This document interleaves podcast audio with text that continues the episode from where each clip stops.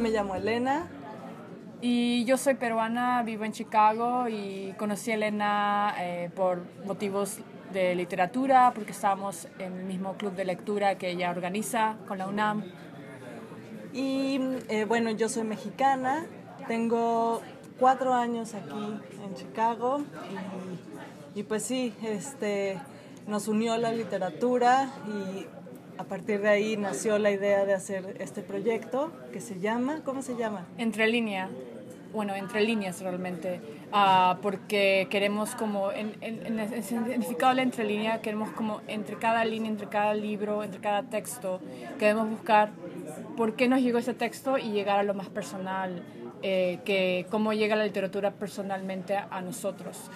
Sí, ese espacio como, como de conversación entre nosotros y, y el libro y el lector. Y, y los otros lectores, ¿no? Ajá, los, el autor y los otros lectores, exacto. Que es un, un, así nació este, nuestra amistad, conversando, conversando sobre, sobre, libros. sobre libros, sobre literatura.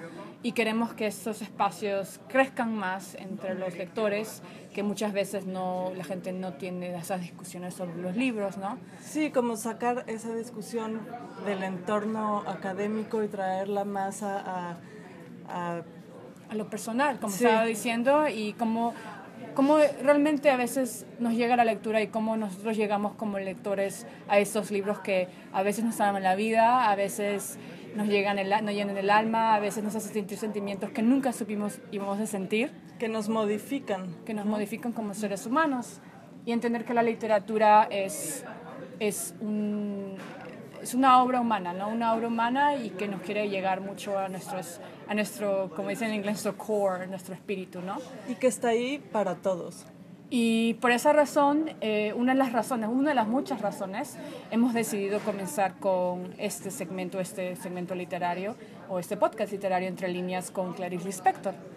¿Me puedes contar un poquito más sobre Clarice Lispector y cómo, cómo llegamos a esta escritora? Claro, yo este, conocí a Clarice Lispector, me la introdujo eh, mi profesor Eduardo Casar, eh, mexicano, cuando estaba estudiando la carrera en la UNAM y a partir de ahí pum, me, me, cambió este, la visión de, del mundo y, y, de mí misma y de la literatura. Entonces, pues desde entonces llevo a Clarice conmigo a todos Sí, y bueno, obviamente yo había escuchado sobre ella y, y estamos intentando como entender con quién comenzamos, con qué escritora comenzamos y una de las razones que obviamente comenzamos con Clarice es porque queríamos mencionar a las mujeres más en estos, en estos mundos literarios, especialmente eh, en este momento muy importante de la historia litera, liter, literaria latinoamericana, que es el boom. Y Clarice estaba en, esos, en esa época escribiendo, hasta un poco antes del boom. Uh, y para nosotros fue muy importante comenzar con ella por esa razón, al mismo tiempo porque cuando comencé a leerla eh, me llenó mucho el alma. Ella es una persona que habla del mundo interior de una persona, de las personas y de las cosas que no se dicen realmente eh, en el día a día, que son como muy importantes, ¿no? Eh, lo, lo, que comentábamos hace rato, como Clarice logra a, a través de su escritura atrapar lo extraordinario dentro de lo cotidiano, de lo ordinario. Y, y eso fue creo que lo que a las dos nos atrajo. Y, y bueno, vamos a, a, contextualizarla un poquito. Sí, deberíamos de saber un poquito más sobre ella y quién fue ella, ¿no? Sí, este... No sé si quieres em empezar. Sí, bueno, primeramente queríamos mencionar que ella es una escritora brasileña. Eh, obviamente muchas veces no conocemos como hispanohablantes muchos escritores brasileños. Yo personalmente es la primera escritora brasileña que yo he leído. Y, y, creo que esto sucede porque quedaron relegados con el boom latinoamericano, que fue predominantemente eh, que, eh, constituido por autores hispanoamericanos y hombres. Entonces y hombres. Clarice era brasileña y mujer. Claro. Y, y además vivía eh, fuera de fuera de ese grupo literario sí. ese canon literario que estaba ocurriendo en ese momento no y su escritura era muy como dijimos muy difícil de, de interpretar y, y era de, de, clasificar también entonces como que no sabían dónde ponerla y mejor la dejaron así de, de lado y la visión de ella misma de no asumirse como escritora este, también. Exacto, y, y, por eso queremos mencionar un poco sobre su biografía. Eh, ella es brasileña porque fue, pero realmente nació en Ucrania en, por el año 1920 es un misterio. también es un misterio, ¿no? Sí, este, ahí empieza el misterio de, de, Clarice Lispector porque no se sabe exactamente si nació en 1917 o 1920. Lo que sabemos es que nació en Ucrania, pero muy chiquita, a los dos meses, eh, sus, sus, padres que eran, eh, ¿qué eran? Eran este, judíos, pero vivían en la... Judío-rusos. Judío-rusos, ¿no? Y, y, bueno, ella básicamente nació... Vivían en una aldea así, muy, muy pequeñita. Muy pequeña e insignificante. Muy pequeña. Tan insignificante que ni siquiera estaba en el mapa. Se llamaba algo así como Chechenko, no, no recuerdo. No me recuerdo exactamente. Sí. Y lo interesante es que ella nació en un contexto porque la madre estaba muy enferma y, y, la, y en, eso, en, esas, en, esa época se creía, era una creencia que las mujeres embarazadas, cuando se quedaban embarazadas podían curarse. Y dos meses, tres meses después ella nació. Inmediatamente, obviamente, emigraron a, a Brasil por razones, eh, ¿por qué razones exactamente se emigraron a Brasil? No se sabe mucho, con exactitud, ¿verdad? No, por, había, un, había, una, una, había una guerra, ¿no? Ujú. Después una, una guerra durante ese, en ese momento, o por muchas razones, ¿no? Y bueno, este, en, en uno de, de, sus libros, Clarice dice que ella fue creada con, con mucho amor y con mucha esperanza, pero el no haber curado a su mamá le hace, eh, germina en ella como una especie de culpa que vamos a ver en más, su más obra adelante. reflejada. Exacto. Este, y bueno, llegan a, a, a Recife, en, en, Brasil, y eh, su papá, Pedro, era un, un, personaje muy particular también.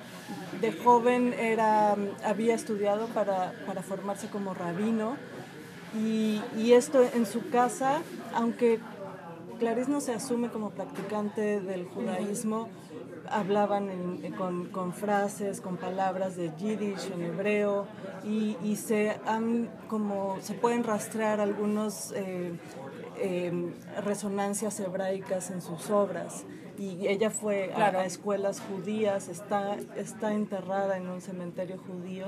Pero lo irónico es verdad, hay, existen las resonancias judías, pero no son muy obvias. Uh -huh. eh, tiene una mística muy interesante uh -huh. y obviamente lidia con temáticas que vamos a ver más adelante sobre la muerte, el amor, eh, la eternidad. Y, sí. y, sí, la mística es, se, se vuelve más como es la mística de su escritura. No, y, y, eso es, es, bien interesante, hablaremos de eso más adelante. Y bueno, Clarice eh, desempeñaba diversos trabajos también, era secretaria de abogado, traductora de textos y, y científicos y periodista. Y básicamente ella, ella se gradúa en la Facultad de Derecho porque en ese momento de su vida quería, se, se influyó mucho para reformar las penitenciarías en Brasil y, y, fue movida por la justicia social. Y obviamente su vida cambia muy radicalmente cuando se casa, termina la carrera en ese momento y publica su primera novela, la que, de la cual vamos a hablar más adelante. ¿no? ¿Cómo se llama? Cerca del corazón salvaje.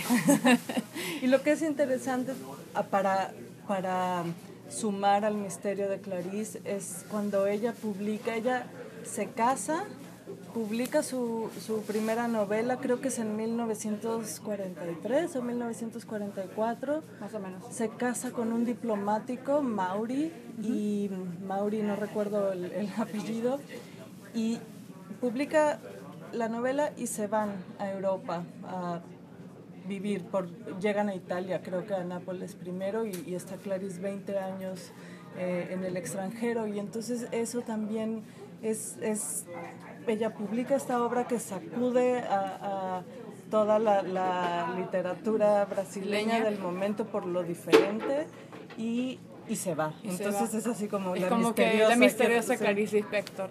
Y vamos a intentar de, de entenderla por medio de sus textos. Obviamente no estamos aquí para hablar sobre su vida personal tan exactamente, pero más que todo entender su escritura, entender eh, su mundo interior, porque está ella estaba muy interesada en ese mundo interior humano del ser humano y obviamente por medio de ella personalmente. Y como mencionamos eh, anteriormente, o en, en nuestras conversaciones básicamente, que ella ella no se creía escritora, ¿no? ¿Me, acuerdas esa anécdota que me contaste? Sí, es, es, muy interesante. Ella, ella no se asumía ni como intelectual ni como escritora. Ella decía que era simplemente una ama de casa ignorante. De hecho, hay una anécdota en, en, la que hay una conferencia, no sé si en Francia o dónde, para hablar de, de su obra y ella a mitad de, la conferencia se levanta y se va y dice, yo no entiendo nada de esta jerga. Sí, bueno, y con esto combinamos esta, esta, introducción de Clarice Lispector. Eh, ya hablaremos más en más detalle en la siguiente parte del segmento sobre su obra, sobre los textos que elegimos para investigar su obra y sobre el impacto que tuvo en la literatura latinoamericana. Y en nosotras, como lectoras. Y verdad, en nosotras básicamente, porque nos inspiró, ¿no? Desde ahí es donde vamos a, a, hacer este comentario y los invitamos a que nos acompañen a descubrir a Clarice Lispector.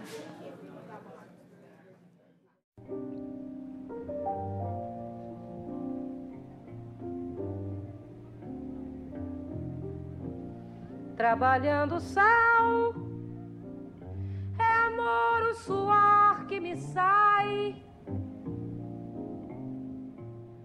Vou viver. La manera que fue muy interesante cuando abrir esta conversación, o no, la conversación que, estamos, que tuvimos hace un ratito sobre el fragmento que te leí sobre básicamente cómo se sintió el personaje del libro que vamos a hablar sobre el cerca del corazón salvaje, Juana. Juana o Joana. O Joana, ¿no? digo, dependiendo, portugués, español, portuñol. Y para mí fue interesante, este, así que le voy a leer el fragmento bien cortito, es que básicamente, porque estaba intentando, como le decía ella, ¿cuál es el narrador del libro? O sea, hay tantos narradores, el mismo, el mismo personaje, hay una voz que narra el cuento, o el cuento, entre comillas, no sabemos. si es la voz de, de, Juana. De Juana o... de una voz ahí como que viene y va en la historia, eh, no podemos definirlo, ¿no? Es bien complicado. Pero mm, hay una parte que me pareció muy interesante, que estaba leyendo mis notas sobre mi lectura de Clarice, y básicamente comienza así. Después de permanecer un momento absorta, Juana se dio cuenta de que había envidiado a aquel ser medio muerto que le había sonreído y hablado en un tono de voz desconocido. Sobre todo pensó comprende la vida porque no es suficientemente inteligente para no comprenderla. Pero ¿de qué, ¿de qué valía cualquier raciocinio? Si se creyera capaz de entenderla sin enloquecer, no se podría conservar el conocimiento como conocimiento, pero lo transformaría en actitud, en actitud de vida, único modo de poseerlo y expresarlo íntegramente. Y esa actitud no sería muy diversa de aquella que adoptaba la mujer de la voz. Eran tan pobres los caminos de la acción. Hizo un rápido movimiento con la cabeza, impaciente. Cogió un lápiz, un papel y garabateó en letra intencionalmente firme. La personalidad que se ignora a sí misma se realiza más completamente. ¿Verdad o mentira? En cierto modo se había vengado, lanzando sobre aquella mujer entumecida de vida su pensamiento frío e inteligente. ¡Wow! Esa es una, es una frase porque hay muchas cosas que me vienen en mente cuando leo este, este párrafo. Es como esos momentos que uno tiene cuando conoce a una persona y como que te deja como una revelación sobre ti misma de lo que tú, como tú realmente te sientes y, y lo que necesitas, ¿no? Pero yo creo que en ese momento Juana en este, en este parte no, no lo asumía o no lo entendía o, estaba confundida, creo, pero al mismo tiempo entendió algo y le reveló algo que básicamente si es que intentas explicarte algo tantas veces de una manera tan definida, es imposible hacerlo. O sea, no es a veces hay cosas en la vida que no se pueden explicar eh, y eso es lo que a veces, lo que la escritura de Clarice nos da la sensación de de que al leerla y releerla es como que un proceso constante de reentender la vida o reentender el mundo interior de cada personaje o de cómo te, qué sensación te da a ti, ¿no? Básicamente interiormente. Y, y por eso son tan difíciles de explicar sus, sus textos, em, de interpretar, son, son textos muy íntimos. y, y que no nos están narrando que sí hay hechos que, Sí, que suceden, que se describen, pero al, al momento, no sé, cuando tú le quieres contar a un amigo, a tu tío, a tu profesor, oye, leí este libro de Clarice, ¿y de qué se trata? ¿De qué se trata, eh, este, Clarice, eh, el libro de Cerca de- del Corazón Salvaje? Si se trata de Juana, de una niña huérfana, Es Juana reviviendo su, su infancia. Juana, eh, con, eh, cuando vivió el, el corto tiempo que vivió junto a su padre, cuando el padre se muere y se va a vivir con su tía, su relación con, Con los ella. tíos. el, el impacto que tuvo ella con, cuando, cuando se casó con Octavio, su relación con Octavio. Y Su relación con el profesor. es- con el profesor, que hay muchos instantes en, la- en el libro que menciona sobre la interacción del profesor con ella, en momentos muy, muy específicos, que cuando estaba niña, cuando perdió el papá y después cuando después, eh, en un momento que lo encontró ya viejo. Pero realmente el, Eso es el- el decir eh, todos esos hechos, estamos transmitiendo toda la experiencia que, que de, de lectura con Cerca del Corazón Salvaje. No, no creo. No. Porque cada vez que yo leo un párrafo, una frase de Juana intentando entenderse o del narrador X que intenta entender a Juana, eh, es imposible. O sea, imposible porque cada leída es diferente. Es una sensación diferente. y es muy íntima y, y porque justamente lo que hemos hablado Claudia es que asistimos como a la indagación de la propia Juana eh, sobre su estar en el mundo no este y, y que se vuelve al mismo tiempo a través de, de o sea, es Clarice desde su mirada del personaje de Juana y nosotros desde la mirada como lectoras a través de, las, de la escritura de Clarice y es como un, un- una espiral ahí este, Sí, que, porque- se- que se alimenta. Porque también intentas entender no solamente Juana, pero cómo sus, las personas que quieren a Juana o que son cercanas a Juana intentan entenderla a ella y cómo la perciben a ella. Que muchas veces no existe una, una percepción absoluta de cómo es la persona. Eh, por ejemplo, Octavio no podía entenderla, pero tenía como un misterio que lo ataba a ella, pero al mismo tiempo como que lo alejaba de ella. Así como una atracción, Una y- atracción y, un, un repele al mismo tiempo. de- con Juana. Entonces esa parte fue muy interesante. No queremos revelarle muchos detalles porque tienen Lo que que queremos es que, que lo que lean. lo lean porque te da ese- esa sensación de, de esa atracción, pero no realmente, Octavio, no realmente entenderla. Eso es lo que yo percibo, ¿no? Cuando yo leo el texto, que no, que tiene ese, ese- esa, no sé, que le da como a veces, eh, no la, la momentos intolerables, por ejemplo, una anécdota muy interesante fue cuando estaba este, leyendo uno de sus libros de, de filosofía o de no sé, no sé De leyes, exacto, de leyes, ¿no? sí. Y, y la- y la- y Juana le pone, le escribe una anotación al costado de la frase sobre, a ver si lo encuentro aquí en mis notas, este, que habla sobre la, el entendimiento de la eternidad y de Dios. Y bueno, es, una, es un apunte muy interesante que me parece... Además clave. que tiene mucho humor. Es mucho humor, ¿no? Entonces, es en la página 118 del libro, si lo quieren leer o si tienen el libro a la mano o no, eh, se dice, la belleza de las palabras, naturaleza abstracta de Dios, es como ir a Bach. Y esa anotación la escribió Juana en el libro de Octavio. Y, y cuando tú lees esa parte, cuando Octavio la lee, como que se siente como que, ah, ¿por qué, escribió eso? ¿Por qué escribió? No entiendo a Juana, ¿por qué le escribió eso ahí? ¿Por qué lo hizo?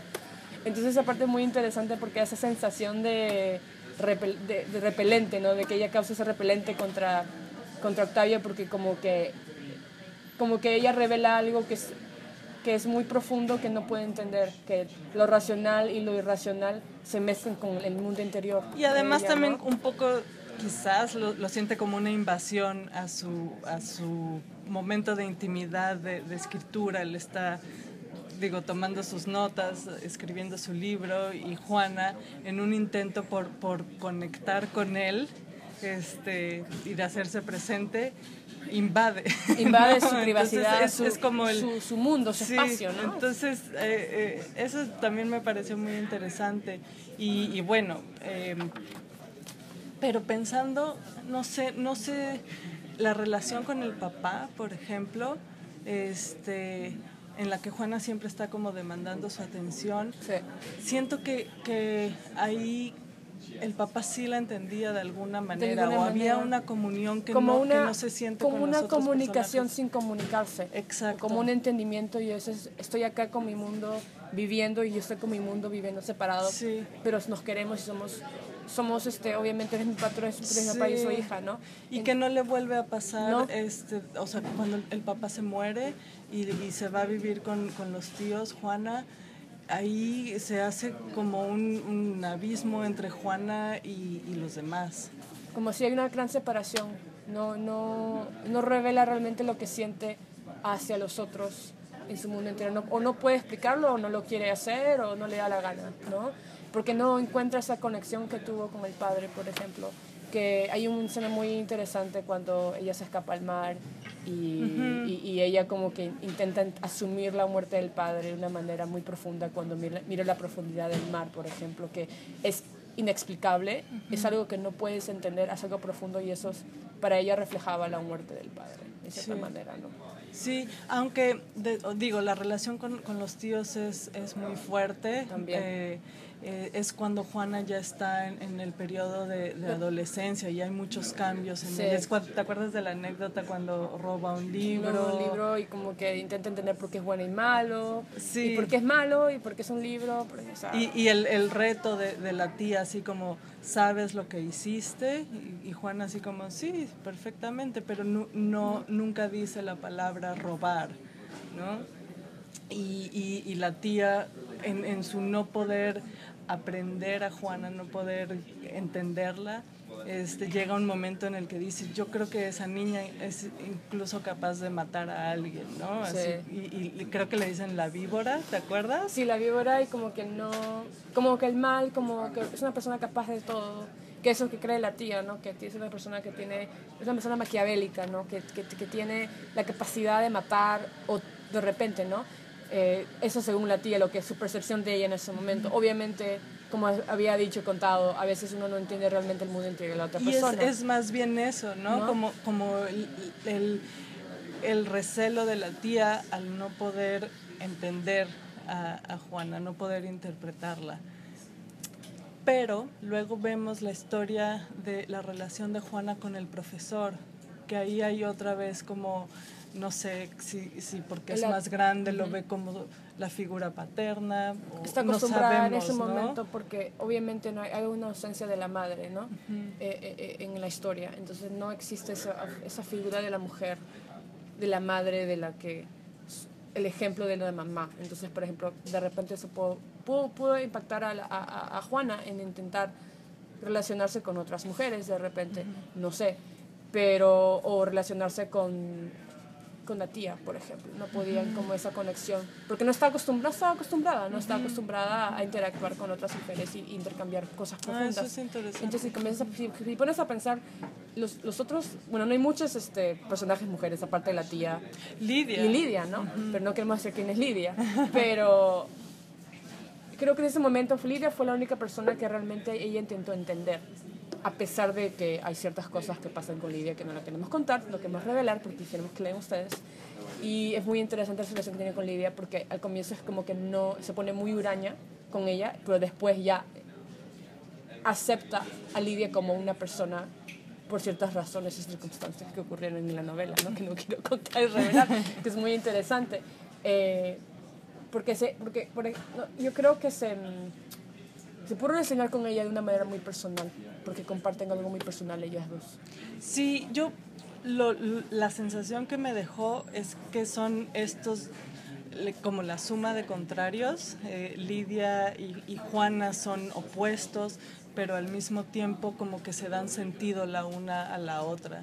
Y, y- y creo que ese proceso de, de, de- de enten- eh, ese proceso de Juana de entender eso es lo que, lo que Sí. nos describe en el libro.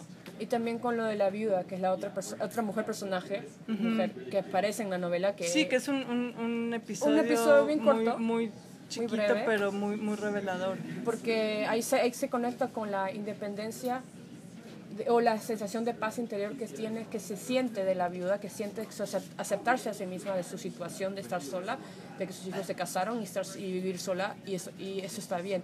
Y eso le da como una sensación reveladora a Juana, porque Juana es una persona que en esos momentos de su vida de repente no podía compartir con otra persona. Como ya verán cuando lean la novela, el, el, el relato, ¿no? Pero y eso fue una revelación para ella, creo que eso se desarrolló después en la novela uh, con Octavio, ¿no? Que, con la relación de Octavio, que ella le dio la sensación de que de quedarse, quedarse o no con Octavio, qué, qué significa amar a Octavio o qué no significa amar a Octavio.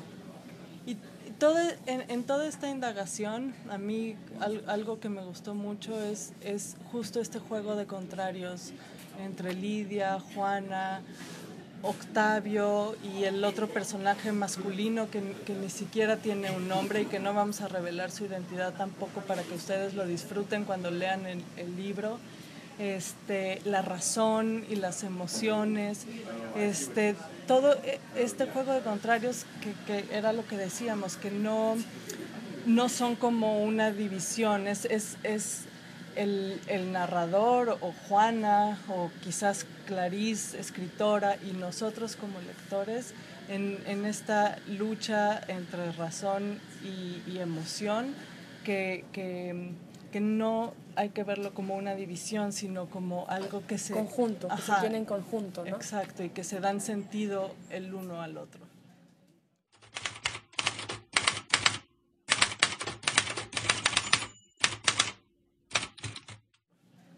¿Y qué sensaciones tuviste al leer la novela, por ejemplo, personales? Cuando, porque ¿Esa es la primera vez que la leíste o la segunda vez que la leíste? No, es la primera. La, había este, leído otros libros hace tiempo y, cuentos. Y siento que, pues no sé, ahora platicando contigo de, este libro en especial, veo muchos eh, temas que son recurrentes. A mí el que más me gusta es el de la mirada de Clarice o, o, el de la mirada de sus personajes que, contemplan algún episodio o, no sé, Juana de niña mirando las gallinas o, la escena de la que hablas de Juana corriendo al mar. Esta contemplación de, de algo en el mundo y la descripción que hace Clarice a través de las palabras para eh, expresar la sensación que le provoca, que son momentos como de revelación.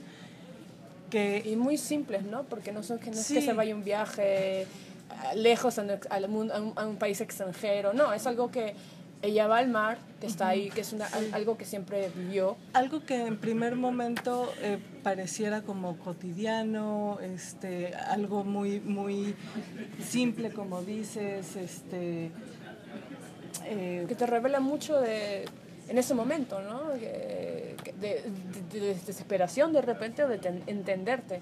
Que te revela sensaciones, Exacto. que te revela esos, es, o sea, siento que lo que capta Clarice son esos momentos de revelación cuando uno hace consciente su estar en el mundo, que te puede suceder en el, trans, en el trayecto de, de, el autobús. del autobús, caminando, eh, en el pequeño instante en el que entras en contacto con la mirada de un animal o de una persona. En el momento que estás en tu soledad misma, ¿no? El, el, el, concepto de soledad, que eso asimila eso, lo que tú dices, lo de la contemplación, es el momento de la soledad de uno mismo, de la, de la contemplación uh -huh. de uno mismo, y que lo que Juana intenta en, encontrar en su, en su mundo interior, que es vivir en su soledad de su mundo interior porque realmente nadie puede entrar a su mundo interior, ¿no? Na nadie, nadie sabe cómo se siente, a no ser que seas una persona súper poderosa y puedes entrar.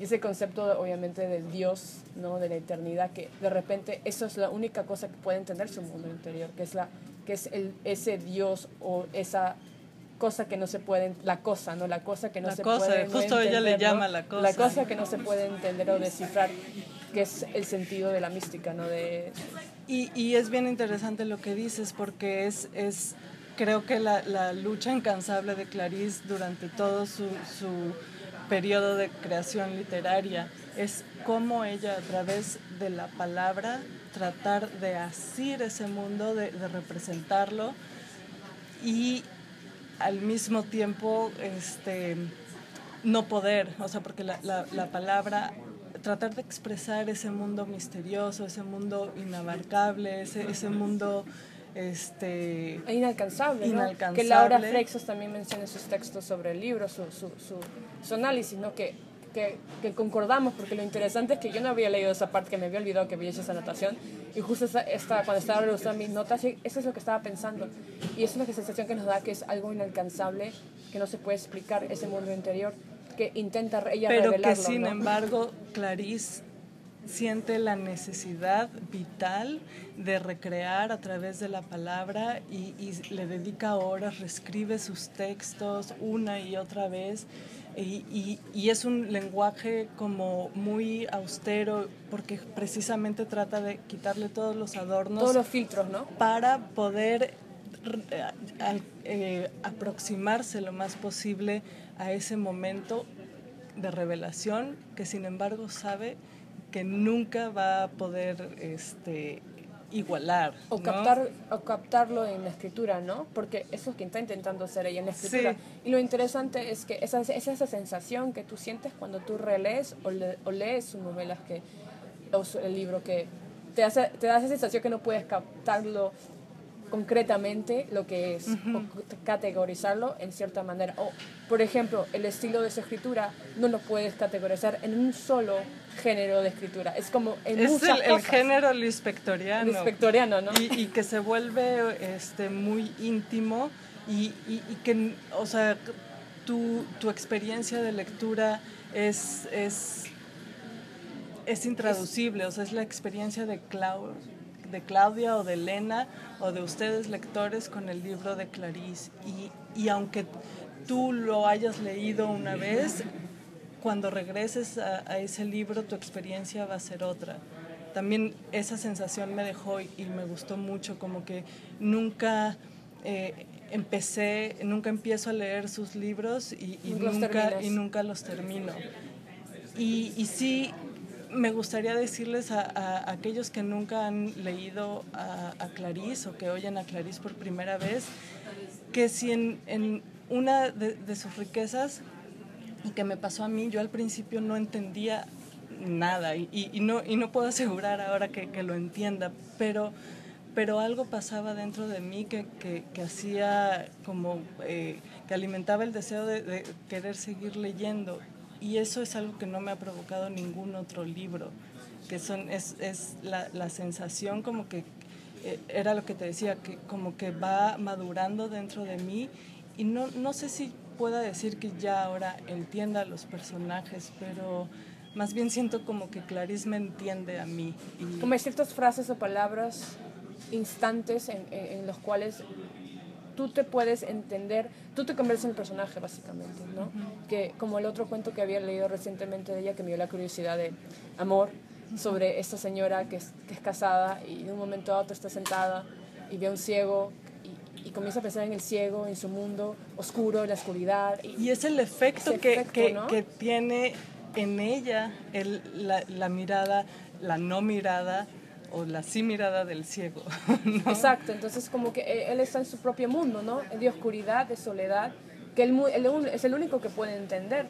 Entonces, eso es, eso es muy interesante porque eh, eso nos pasa a muchos, no sé si a todos, porque cuando yo pienso, cuando la leo a ella, yo pienso en los momentos que yo me siento a veces y veo a una persona que está haciendo, y le este, intento buscar una historia, ¿no?